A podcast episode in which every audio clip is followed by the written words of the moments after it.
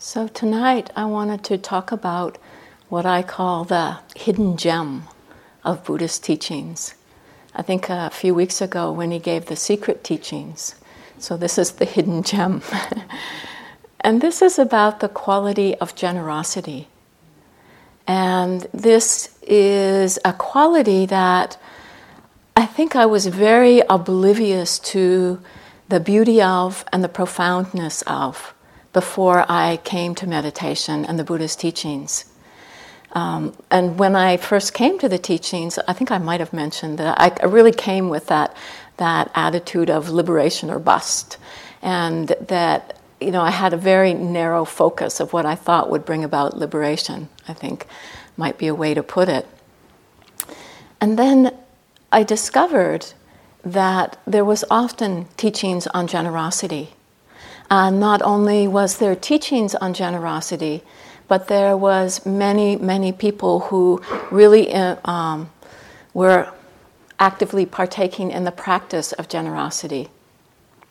I feel like in my life that there's been wonderful role models in this. Uh, people who just in one way or another give very freely. Actually, one of these people was Hogen-san, the Zen master who gave me my name.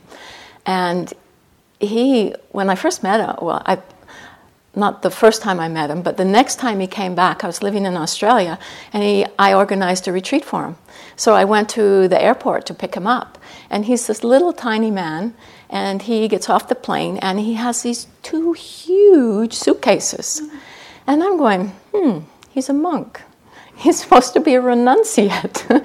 What's in these bags? and what I discovered that was that they were full of gifts.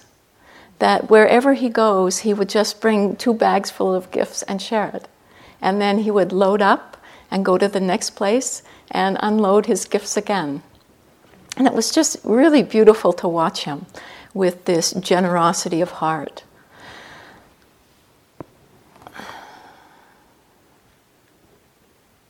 The aspect of it feeling like a hidden gem to me comes from I feel like that it's the quality of generosity is almost like this glass platter in which these teachings and practice comes to us. And if we weren't paying attention, we wouldn't know that it was there. But it, it is like the foundation. It's, it's actually kind of almost, it is the vehicle of which the teachings get handed down if we go right back to the time of the Buddha, actually before he was a Buddha, and as probably many of you know in the story, he was a real ascetic, and his body became very dilapidated, and he was very, very weak. But then he realized that that was not the way. And at that point, a young woman named Sujata offered him some rice gruel or rice milk. And her offering gave him the nourishment to sit under the Bodhi tree and awaken. And you know, her her generosity in that moment bears fruits in this moment in our lives. And there's been a whole succession of giving and receiving that has transpired since that time you know, there's been so many monks and nuns who, who have diligently practiced, who have been supported in practice, lay practitioners who've been supported in practice. And it's just been this element of generosity that has kept these teachings going. And it's the generosity of the Buddha sharing his teachings. You know, he did toy with the idea of not leaving the Bodhi tree. But out of a generosity of heart, he shared what he had found. So the, the, this whole lineage really rests upon this quality of generosity.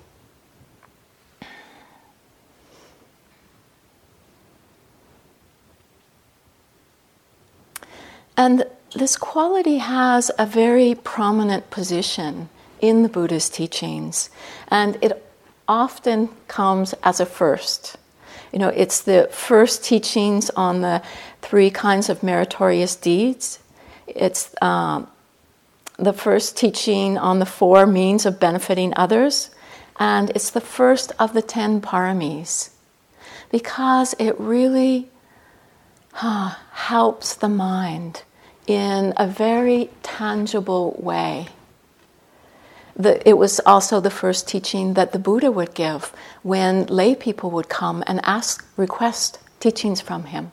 He would begin with teaching about this quality of generosity. So this was something that I pondered in my own life, like what, what, why, why is it so important? What, what is this quality? What does it do to the mind and the heart that really put it in that place of prominence?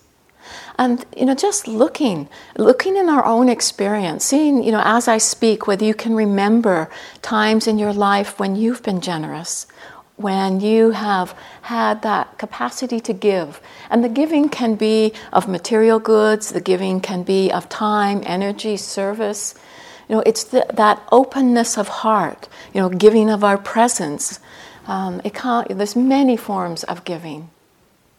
But just when we are in that space where we're giving, it is really a space where we live honoring the interconnectedness of life. We, we are living where we care and respect others. So there's a feeling of loving kindness in the heart, can be compassion. Um, when we give, it brings joy and delight to the mind, that it really brings a buoyancy. It helps to gladden and brighten the mind. And it is a way that we can really practice non clinging, where we can practice letting go.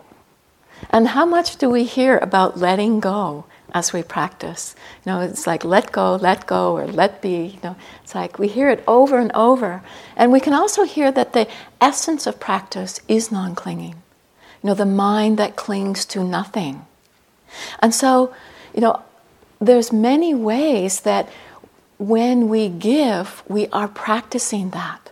And it's something that you can pay attention to as you do it what it feels like to relinquish, to give, to let go. You know, some people have expressed that they, there's a lot of fear around letting go. Well, you know, begin with having an orange in one hand and putting it in the other hand. You know, and just feel what it's like. Or when we feel like we have a small offering we can make, just feel what it's like to let go. it gives us a really visceral sense of this letting go.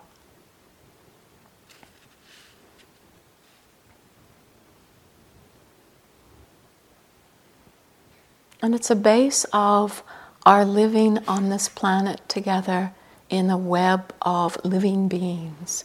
You know, that it helps us to live with care and respect for others. I'm just remembering another uh, role model in my life. Uh, he's a five year old boy. Um, maybe he just turned six, but he's, he's very, very sweet and so generous. I just love to watch his generosity. And so often when we're together with him and it comes time to part ways, he will suddenly pull out a gift, whether it's something he made at school whether it's one of his toys, and he just he just seems happy to give. You know, one time uh, he was visiting, and just as he's about to leave again, he gives me a toy that he'd been playing with while he was there when he gave it to me, I thought, oh, you know, he's going to want this toy when he goes home. I, I, should really, you know, just say thank you for your gift, but, you know, it's okay. You can take it home, and the next time you come, you can bring it again and we can share it again. So I said that to him. And so he, he didn't say anything, and then he left. And after he left, I went to get a piece of fruit, and in the fruit bowl was his toy.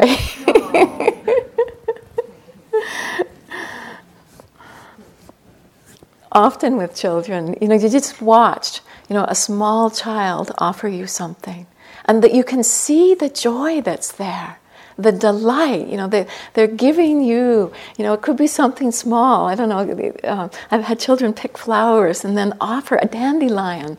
You know, it becomes so poignant that that act of generosity. And you know, you just see in those moments our hearts open, and the person to whom we're offering the gift, their hearts are touched. It's such an act of giving.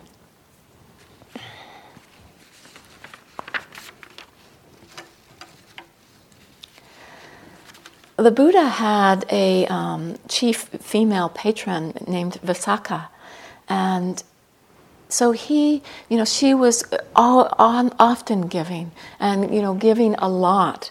And so one day the Buddha asked her what was the advantage that she saw in her generosity.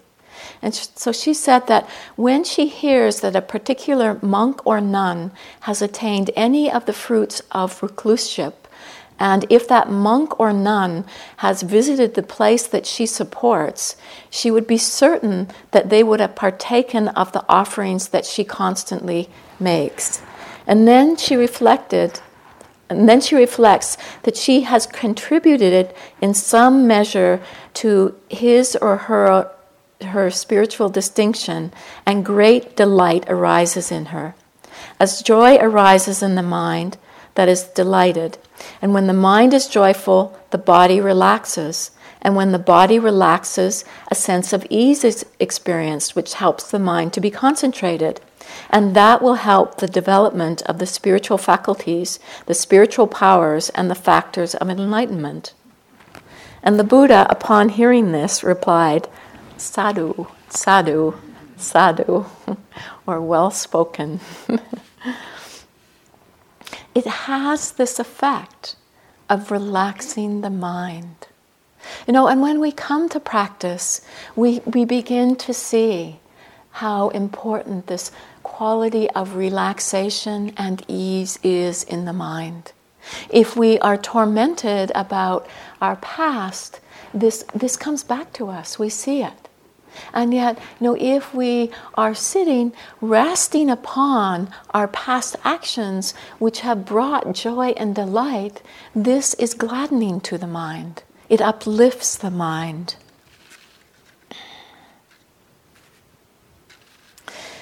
The characteristic of um, generosity is that of relinquish, relinquishing oneself and one's belongings. So, this is where it can be giving time, energy, material possessions, um, presence.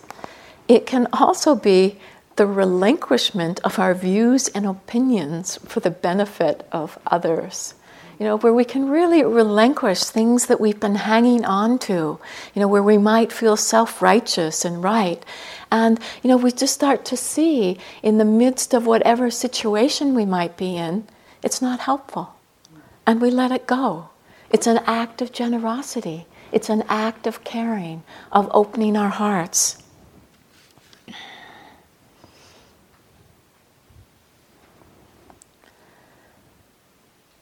Generosity really directly counteracts greed. Because in a moment of generosity, there's non greed. In a moment of generosity, there's non aversion or hatred. Because there is, you know, when we give something to somebody, it's caring for their welfare, caring for their well being.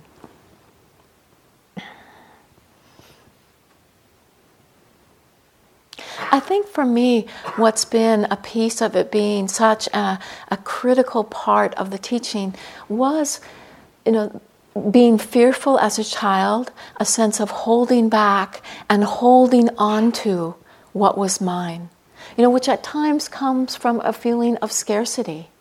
And so, you know, we want to hang on to in case in the future we don't have enough. And so it's been, for me, a real practice in learning to give and learning to give, you know, sometimes when it's not like there's a huge abundance of things. Again, I have another wonderful role model, and this is my husband. He he's just a very generous being and gives freely of time, energy. He he gives material goods, and sometimes with me standing there, like. and so, you know, one it was a really great teaching for me. We'd been through a time in our lives where there was a little bit of scarcity, and you know, just not such abundant material wealth at that time. And then it happened that we were on two different continents, and somebody gave us some money. Um, and so, in the receiving of that money, we both did the same thing. We both had the same reaction, and without speaking to each other, we turned around and gave away money. And when we got back together, we were sharing with each other what we'd done. and, you know, I, we had given away almost the exact sum of money that we'd been given. And so when we realized that, I looked at him and I said, You know, we're never going to be rich. and he looked at me with his profound wisdom and he said, You know, we are rich. Because this generosity of heart doesn't have anything to do with how much we have.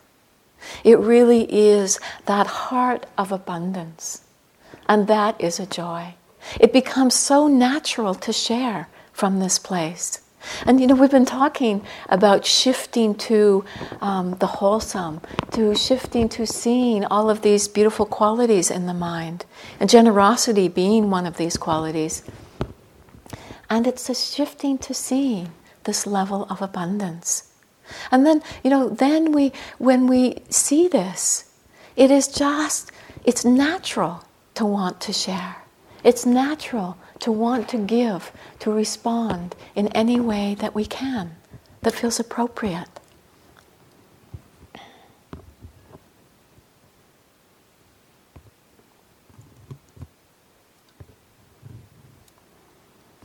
So, when generosity manifests, it is manifesting as non attachment.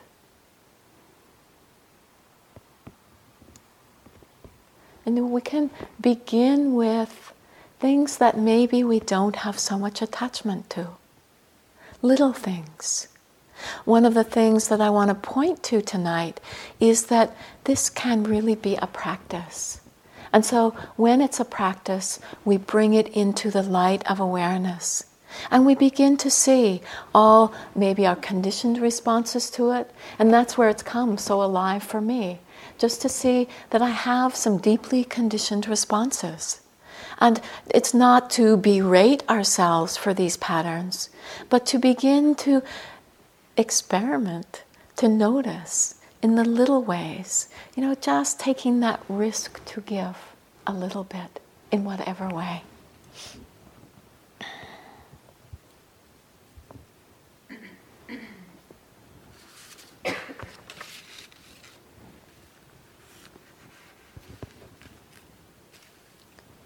The proximate cause for generosity is thing, having things that can be given. And, you know, again, I just like to say that there, there's so much we can give. And the greatest gift of all, of course, is the Dharma. And so, you know, as we practice here, this whole practice that we're doing can be imbued as a sense of offering, of generosity of that, you know, the mind and the heart seeking to realize the highest good. You know, to, to be, live as a human being to our full capacity, all of the capacities that we've been blessed with, to help these come to fruition for the benefit of all beings everywhere. No, it's like that sense of making our life an offering. That's how I think of generosity. And you know, it, it really has helped me in very difficult times. You know, times where I was really sick, completely depleted. And you know, just having to go and lay down in my bed and just thinking, what can I offer right now? And all I could offer was the presence of being with my breath. But that sense of offering help to make it okay. This is what I could do in this moment. Also, the taking care of myself when I was really sick. You know, when you've been sick, you know what a struggle that can be. You know, to have to feed yourself and you just have so little energy. And then I would just frame it. This was an act of generosity, of taking care for myself. And again, it brought joy to it rather than being the burden of what I had to do. Notice the difference when you sit down on your cushion. If you sit down and you have the idea, okay, what can I get from this sitting? You know, and it's about me and I and mine, and I want to get something. You know, whether whether we want a moment of great clarity, we want, you know, insight, we want whatever it is that we think that we want in that moment. We want deeper concentration. What that feels like. And when you sit down and just really reflect on how, in this time, you want to bring a wholehearted presence so that you can deeply understand the nature of reality for the benefit of all beings everywhere. Just feel the difference that happens in the mind.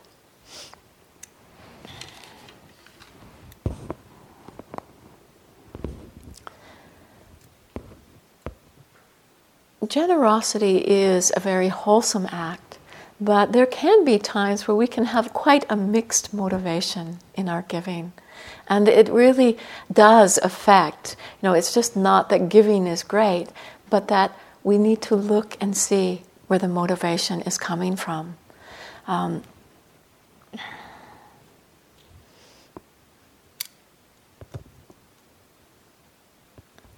in the text, they give uh, some great lists of some possibilities of where motivation may be coming from. We may be motivated to give with annoyance. We may be motivated to give to offend the recipients. We may be motivated to give to insult others. We might do it from a place of fear we might do it in return for a past favor or in hope of getting something, something similar favor in return in the future. We might do it because it's considered to be good or that there is an altruistic motivation. We might give to adorn and beautify our minds, where we really understand the benefit of giving. And so you know, I know for myself that there's times when maybe it wasn't such a healthy motivation, where in some way giving to get something back, giving to bolster one's self image in the world. Um, it's just something to pay attention to.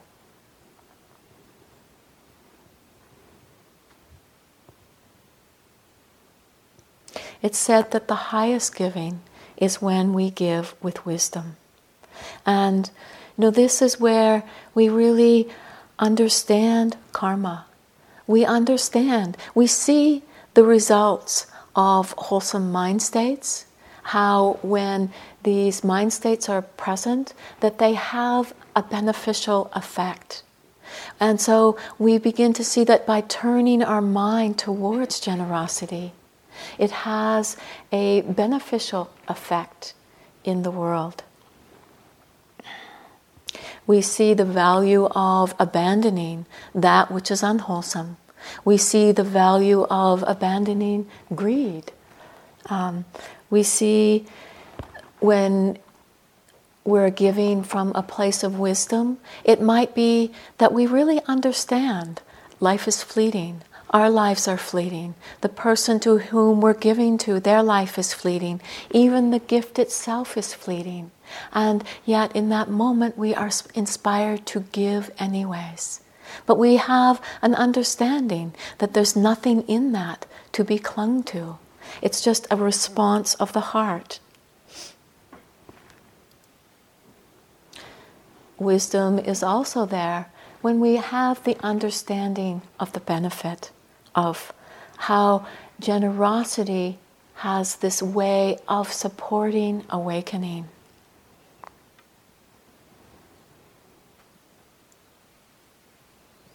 There's a, a, simpler way that Mother Teresa once spoke about generosity.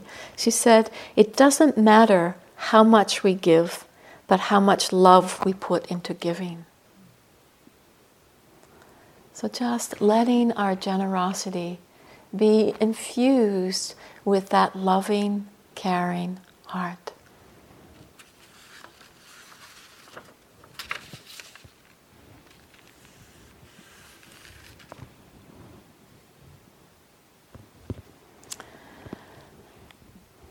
There's said to be three types of giving. The first is that of tentative giving, where we might hesitate, but then we give anyways. Or another example that's given of this is where uh, we have, you know, maybe have this really beautiful meal and we pick out all of the best parts of it and then we give away the rest. You know, that um, it's, it's an interesting thing. And, you know, this is certainly something that I've had to work with where th- there's been a sense of hesitating before giving. But then when we give, we discover the joy.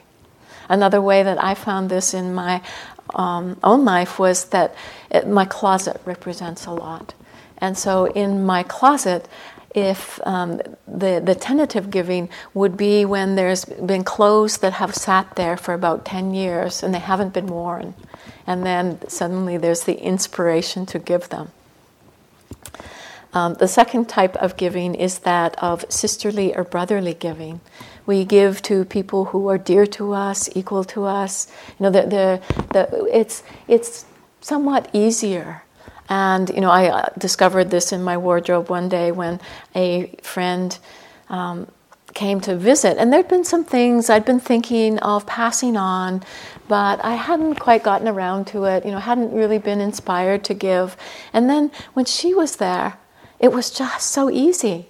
You know, you know, it was an immediate response to give these clothes to her. You know, and then it began to extend beyond that into that which was more dear to me. But it was just interesting to see how easy it was. And then there's what's called the royal giving, where it is just that giving from abundance, that overflowing joy, with it not referring back to oneself, um, and just that joy, sheer joy of sharing. There's also said to be uh, three types of people uh, people who are likened to clouds without rain. You know, these are people that can't quite give. And then there's people who are likened to uh, the rain that uh, falls locally. So we're able to give to those who are uh, dearer to us, those who are closer to us. And then there's the, those who are likened to uh, rain that falls everywhere, that endlessly showers know, that, that royal giving, that abundant giving.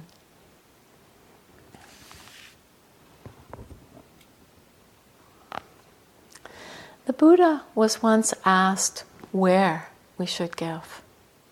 Know, that, that you know, if we have material goods, it's not, you know, it's like to take care in what we do, to, to um, give in a way that is helpful, useful. And his response when he was asked was to give where we have confidence.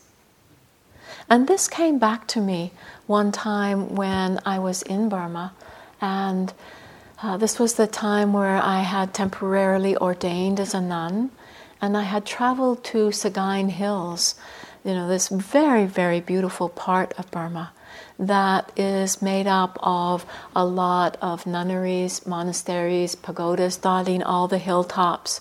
But really stunning in its beauty. A place too where you know sometimes it feels like time stopped to a certain degree, and that it, with all of the monks and nuns in presence, you almost have the feeling that you could uh, turn a corner and see the Buddha. You know that there's something so steeped in his teachings um, people still practicing and, and studying so diligently. And so this time I was out in this car with this Sayadaw or teacher. And as we were driving along, he made the comment that everything you see has been donated. And you know, it just struck me, remembering the words of the Buddha, to give where you have confidence.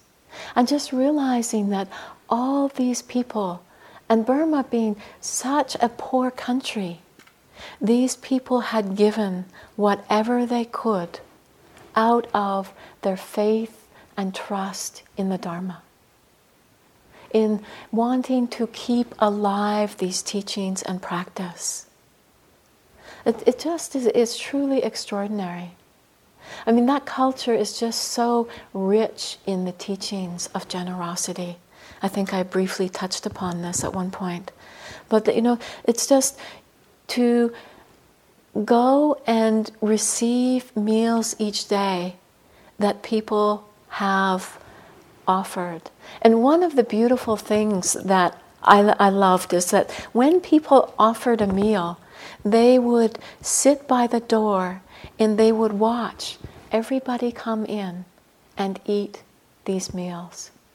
And the joy on their faces in these moments. And you could see, you know, some people that came, you could see, were probably had more wealth in their lives. And I think I was so deeply touched on days when the meal was very simple. And you know, it could be somebody that you knew had worked so hard to be able to offer this meal. And the effect on, for me was was to inspire me in my practice. You know, how can you receive something like that and then blow off your practice? No, it just really brought joy into what I was doing. You know, to, to just meet what had been offered, what had been given.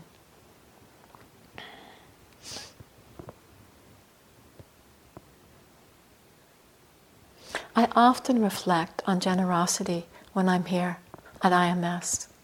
Know that just we benefit from so much generosity that has happened throughout the years. That to have watched, if you've been coming to IMS for a number of years, to watch all of the changes that have happened, to you know the changes in this building. You know, when I first came here, the annex was this rabbit warren of rundown rooms and mattresses on the floor. And you know, I know things were much worse before I came because you know I haven't been here forever. Um, to watch the Forest Refuge be born, you know, and to know that took a huge amount of generosity. And it all came from people who had faith and confidence in the Dharma.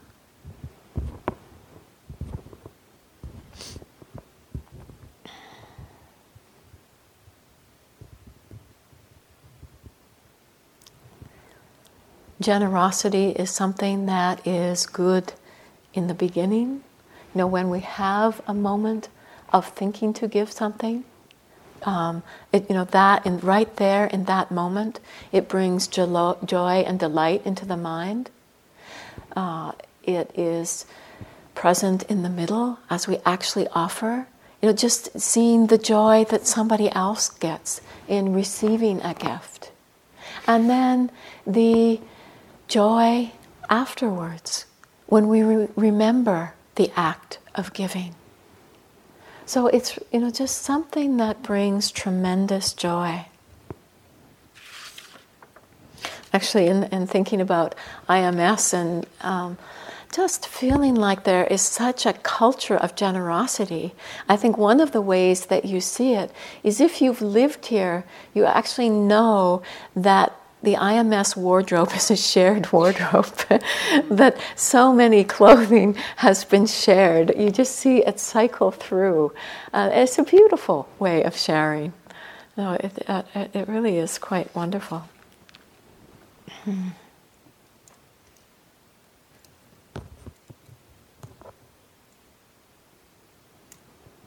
The other side of generosity is that of receiving um, you know, the, the giving and the receiving. In many ways, this is like the ebb and flow of the universe.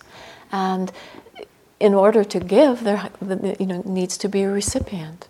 And this can also be challenging at times, can be quite a practice. This is something that I discovered for myself, anyways.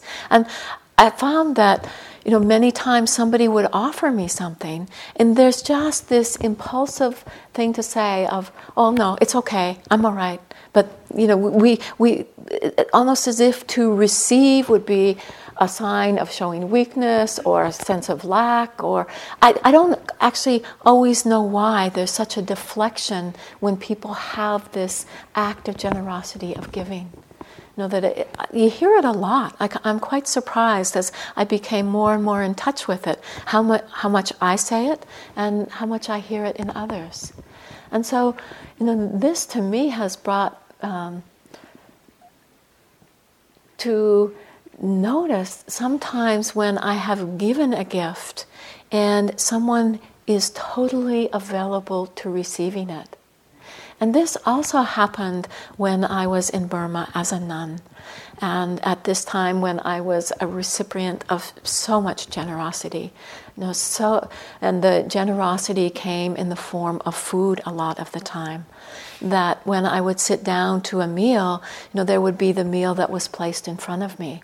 And then the, um, there was a sayadaw connected to the nunnery where I was staying, and he would often send some food to me which was really touching in itself. And then there was nuns who would cook for themselves in their own kutis, and often they would end up bringing some of their food for me. And so, as I would sit at the table, it was just filled with food, and you know it was huge. And so, um, then people would give me food to take back to my room, to have in my room. And so, as a nun, I could eat at 7 o'clock and 11 o'clock. So, after I left breakfast stuffed at 7 o'clock, I had until 11 o'clock to eat the food that had been given to me. and um, of course, I couldn't do it. So, it started to accumulate in my room. And then at 11 o'clock, I would go and again, you know, be offered so much food. And so this was becoming problematic for me. it was attracting bugs in my room.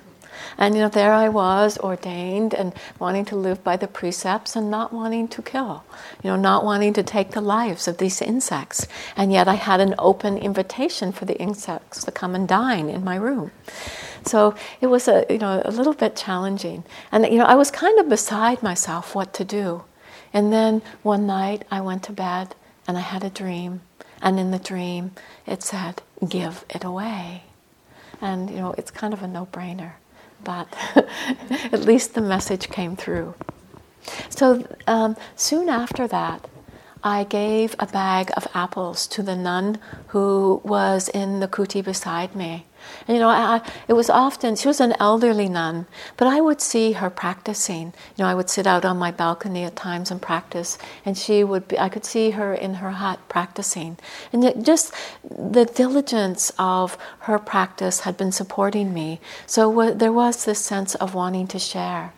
And so this day I went with my bag of apples and I offered it to her. And when I offered it to her, it was like offering it into the void, just this total sense of receptivity. Of some, it was like the, in that moment, it, it, it brought forth the concept of there being no giver, no receiver, and the gift itself being empty. But she was just so open in that moment. And again, it just brought to light to me the possibility of offering, this being an offering, receiving being an offering in our lives.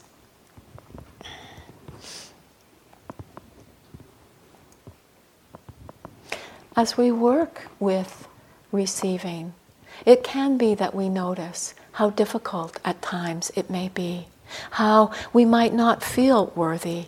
You know, and that certainly came to light for me as I was this nun, that I, I just, you know, at times struggled with this feeling of unworthiness. And, and but then, you know, good fortune of somebody, um, this was not at the time I was in robes, but it was still being this recipient of the great generosity that was in Burma. And someone offering me something. And then, you know, I, was always like, oh, thank you, thank you, thank you. And they, they were so sweet in saying, I offer it to the Buddha, Dharma, and Sangha. You know, it's not to uh, us personally, but to the keeping of the alive of the tradition of truth, of being able to realize our full potential. This is what's being supported.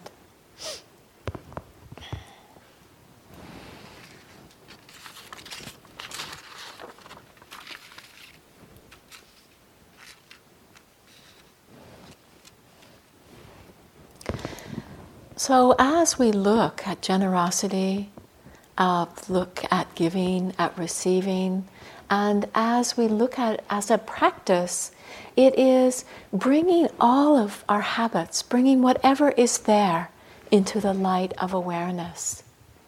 And to do so again with the heart of kindness, care, that this doesn't need to become another way that we become hard on my, ourselves. You know, seeing a moment where we recoil, where it's hard, too hard to give. In that moment, giving kindness and compassion to yourself if it feels painful. You know, to, to really work with this with wisdom, with care. But to experiment. You know, this, this is what happened for me to, to just begin to experiment. What does it feel like to offer with awareness? What does it feel like to offer wholeheartedly? And to just look and to see. What does it feel like to hang on, to not be able to give?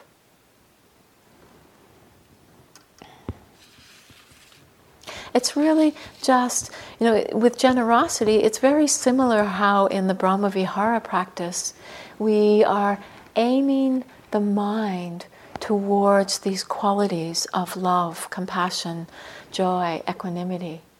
With generosity practice, we're aiming our minds towards this open hearted willingness to relinquish, to offer.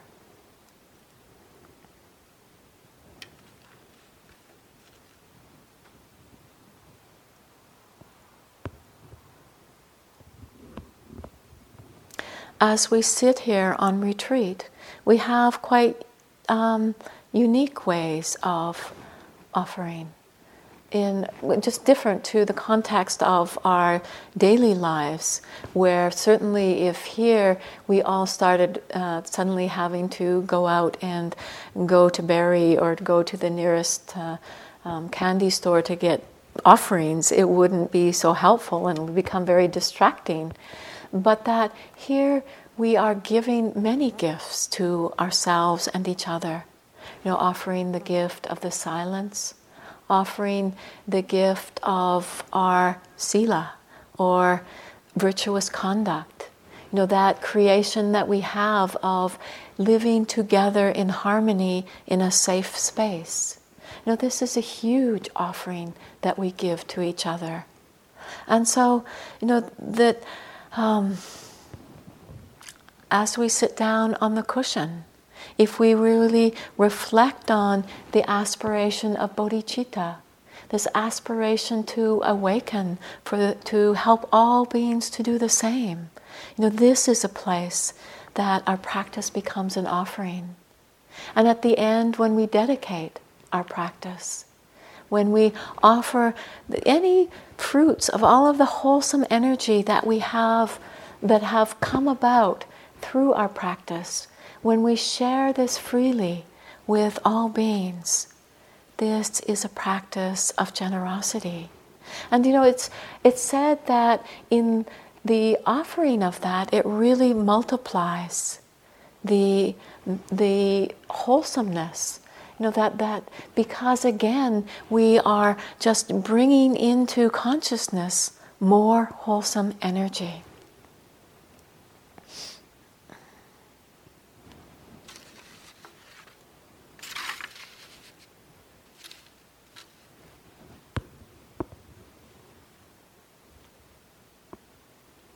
Albert Camus says, real generosity towards the future consists in giving all to what is present.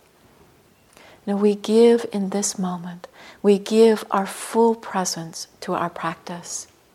And it, it brings juice to our practice. It brings it alive. It makes it dynamic.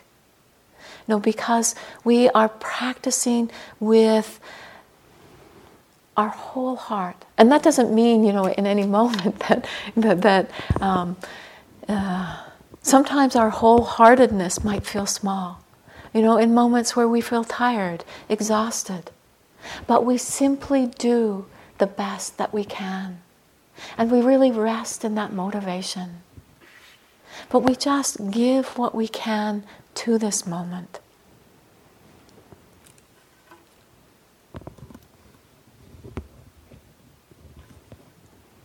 We find that in our practice of all of the Brahmaviharas, that generosity is present. That generosity is present in metta, when we give our good wishes, our wanting, uh, the desire to that all beings be happy. It's present in our act of compassion, that we want to be at the aid of those who are struggling. It's present in joy, that, that joy of giving. And it's present in the giving with equanimity, when we give without expecting anything in return.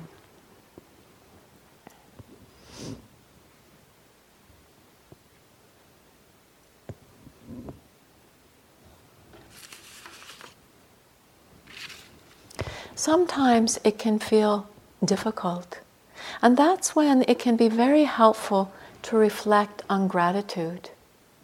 Because the heart that is grateful easily shares. And so, you know, at times we reflect on what it is in our lives we can be grateful for. And that can be to be alive, to have a body, to be able to hear, to see, to smell, to be able to touch, to be able to share with others, to have a mind that has the potential of awakening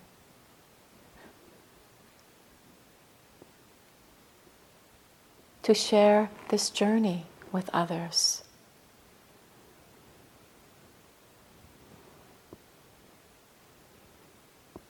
I'd like to share a, a, short poem that comes from the grateful heart. Being touched,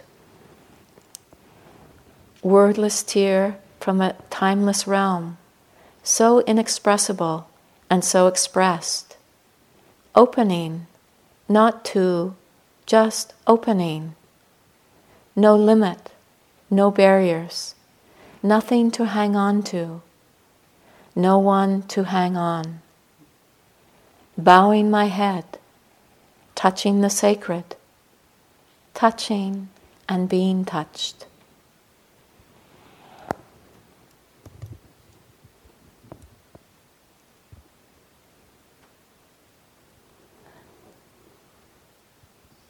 There's actually uh, another example of what we can be grateful for. And this is um, in the times when you know you feel like, what can I be grateful for? You can look to see all of the things that you don't have that you don't want.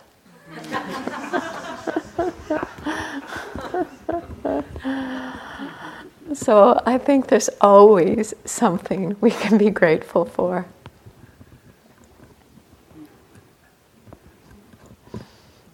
And so, this is really an exploration again of these beautiful qualities of mind, and that um, this reflecting on how you know, these touch our lives, these bring the joy into our life. These, you know, that this generosity is an actual way, tangible way of practicing non clinging.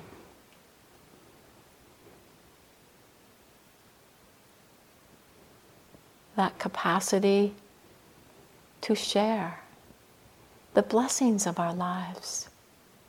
And sometimes the blessings come in hard packaging. Know that some, you know, when I look back on my own life, I was sick for almost seven years, very sick. It was hard, it was tough. You know, I ventured into really dark terrain. And yet, it was a gift in that it helped me to bring more presence, to, to want to live my practice, to use the opportunity of this moment. You know, through illness, we, we begin to see that life is uncertain, that we don't know about the future, and that in this moment there is the opportunity. And so sometimes the packaging on these gifts is a little bit funny. And not, you know, not, I never would have wished that gift on myself. But I do truly see it as a gift now because it, it really forced me to practice in my life. And so, oh, counting the blessings of our life. And then the sharing of these blessings. This is gratitude and generosity. And this is what will help us to awaken, to be able to share with others.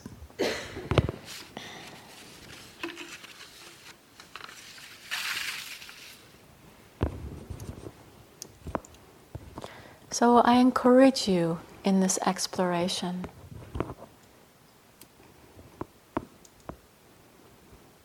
Both here on retreat and in your lives. I found I, um, something that's come to me in more recent years is just all of the different joyful ways that are included in the path of awakening. And, you know, as we've mentioned, that sometimes we focus so much on what seems wrong, on the suffering, that we stop seeing the joyful aspects but that you know this quality of joy is one of these seven factors of awakening is really essential on the journey. It does bring about that um, pliability in the mind that malleability. And so this is what we nurture through simple moments of generosity. The relinquishment having something to offer, whether it be offerings of material goods, time, energy, things that we do in our life. You know, we live in a culture that, that right now it's quite wonderful, you know, in the hard times that we're going through, that there was many stories of people who lost their jobs and so they would be looking for other forms of employment. But when they had time, they would volunteer in different ways. Know that there's, there's a lot that we can do in our lives. And just to see how we can work with this in our own lives.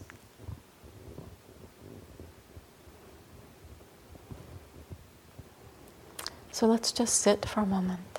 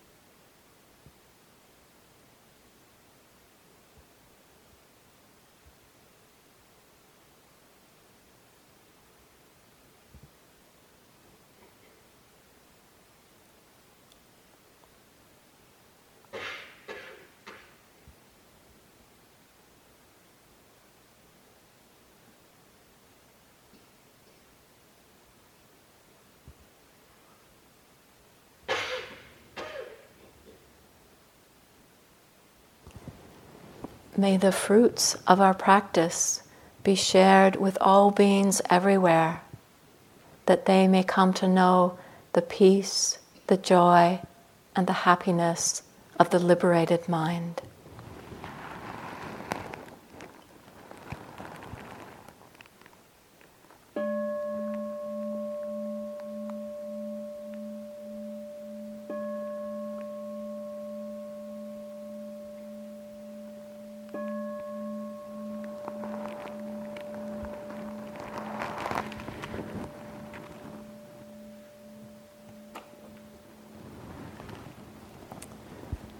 I just remembered that the very first time that I gave a Dharma talk, the night before I was going to give it, I was completely tormented.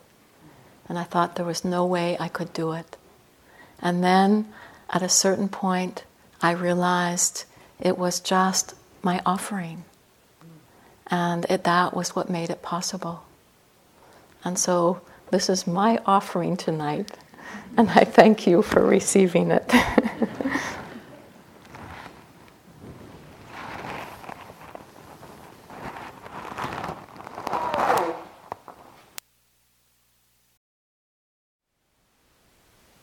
Thank you for listening. To learn how you can support the teachers and Dharma Seed, please visit dharmaseed.org slash donate.